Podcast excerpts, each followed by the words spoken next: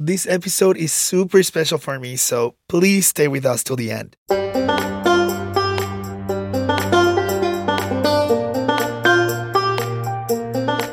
I'm Sergio Martinez Beltran. I'm Rachel Iacovone, and you're listening to The TriStar State, a conversation about Tennessee politics from Nashville Public Radio. This is the episode for the week of March 7th, 2021. Let's talk Tennessee politics.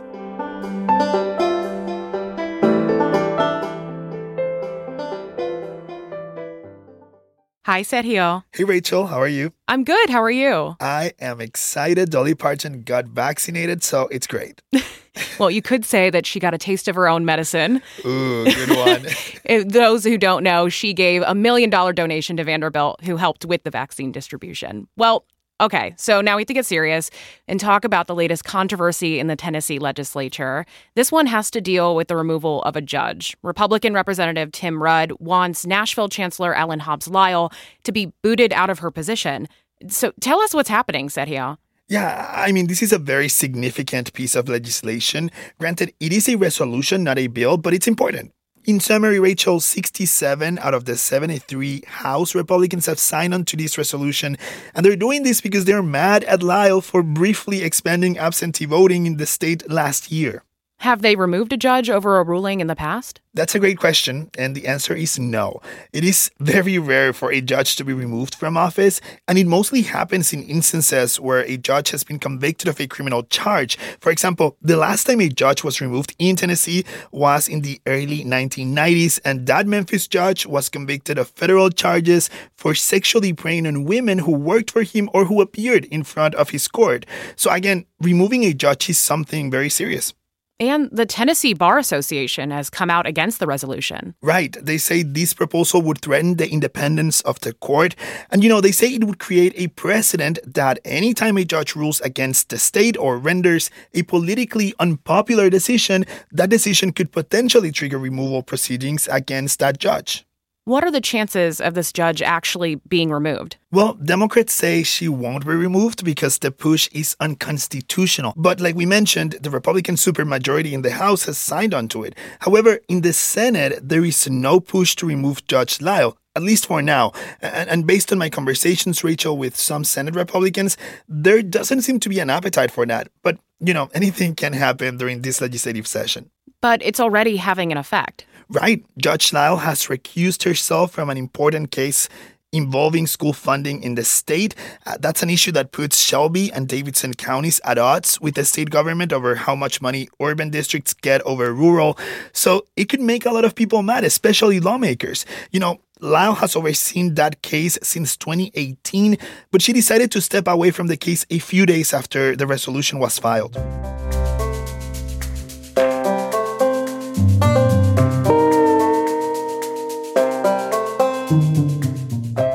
Proposal to remove Nashville Judge Ellen Hobbs Lyle, besides being controversial, has also been described as unconstitutional by some critics. Sergio spoke to MTSU's political science professor, Dr. John Vile, about this issue.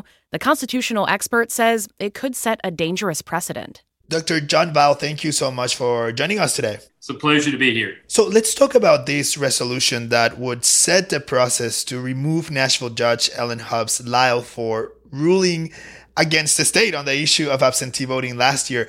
I mean, uh, is this even legal to remove a judge over this? Well, there is a provision in the state constitution, uh, Article 5, for impeachment, and it includes judges.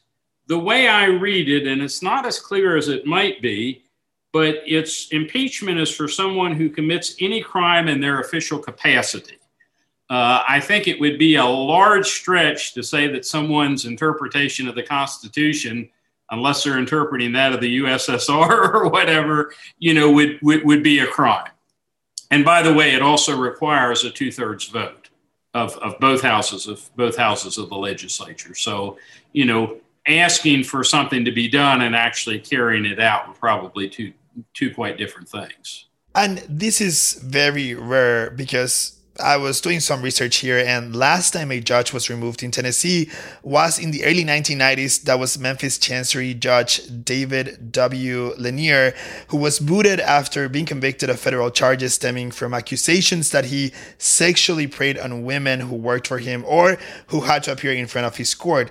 But Judge Lyle has not been accused or charged of with any criminal offense. Well, again, going you know, going back to the state constitution she would have to have committed a crime in her official capacity. And she clearly has not done that. And, and I want to again set a little bit this context because Judge Lyle ruled to expand absentee voting, but later the Tennessee Supreme Court overruled her decision, or at least part of her decision, after after the state agreed to allow uh, those with underlying health conditions to vote absentee. But some folks see this Tennessee Supreme Court decision, uh, Dr. Vile, as an example of how Lyle's initial ruling was wrong and might think, huh, she was wrong. She was legislating from the bench. That's why the Tennessee Supreme Court overruled her decision. But I mean, this is part of the appeals process, right? This is this is how it works. You know, I've read the decision which you kindly supplied to me. It's a very well reasoned decision. Um, it's not nearly as liberal as it could have been. She did not mandate, as in Washington or Oregon, that the state has to send absentee ballots to everyone. She simply she she actually decided two issues. One was, you know, could you request a ballot, and, absentee ballot, and get it if you had code, you were a patient or you were a caregiver? And she said yes, and the and the Tennessee Supreme Court later said yes as well.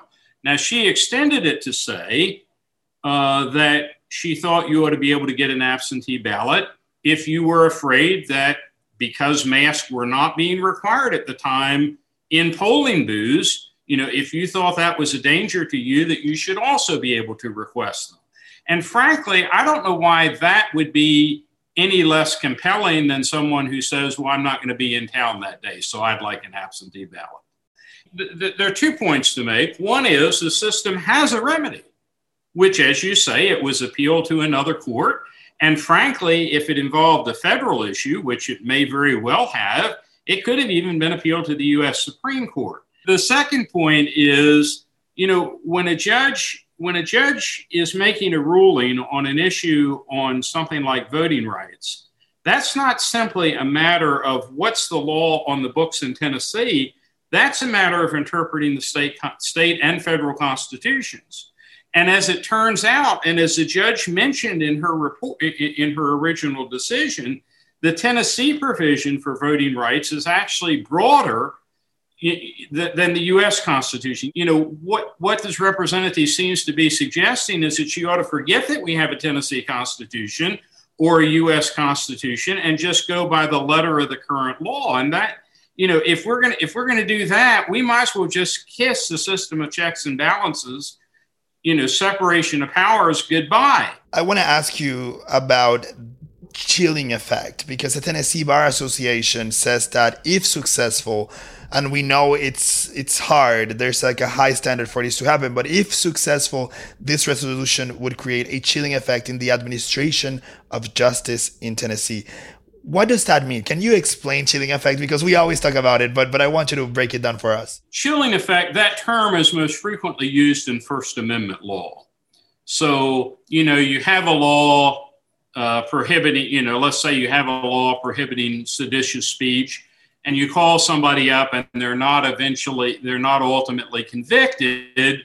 But the next person, when they think about, you know, what am I going to write in an editorial? What am I going to say on the radio? Has to say, well, I want to go through all of that? You know, is there a chance that this law is going to be applied to me? And the same thing here applies to judges. You know, if every time they make an unpopular decision, you know, I I, I, sometimes wish they would make some more unpopular decisions because I think, you know, I'm more concerned about are they enforcing the Constitution than whether I happen to agree with their particular decision. And, you know, let me add something else. In Tennessee, judges are ultimately subject, that they're elected. If, if she would start issuing, uh, you know, a plethora of decisions that just seem way out in left field, first, she's likely to be corrected by the Tennessee Supreme Court or the U.S. Supreme Court. But even beyond that, when she comes up for reelection next time, certainly, if she does, you know, that's certainly something that would be a valid cons- consideration for voters.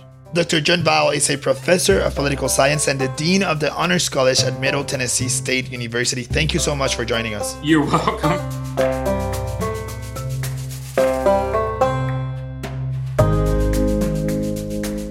All right, Sergio, this is it. It's a very bittersweet moment. But for those who don't know, this is the last time you are hosting the TriStar State. Yep, this is very weird for me too, Rachel. You know, uh, it's been the honor of my life to cover Tennessee politics and serve as the host of this wonderful space. You know, I'm so thankful to all of you. And I'm also extremely grateful for Chas Sisk, who has been our fearless editor, but also my mentor and my guide. And to Jason Moon Wilkins, yep, that guy who used to be the co host of this podcast and is running our sister station, WNXP. And of course, Rach, I'm grateful for you. You know, your intelligence and professionalism and your sense of humor have made this podcast way, way, way better.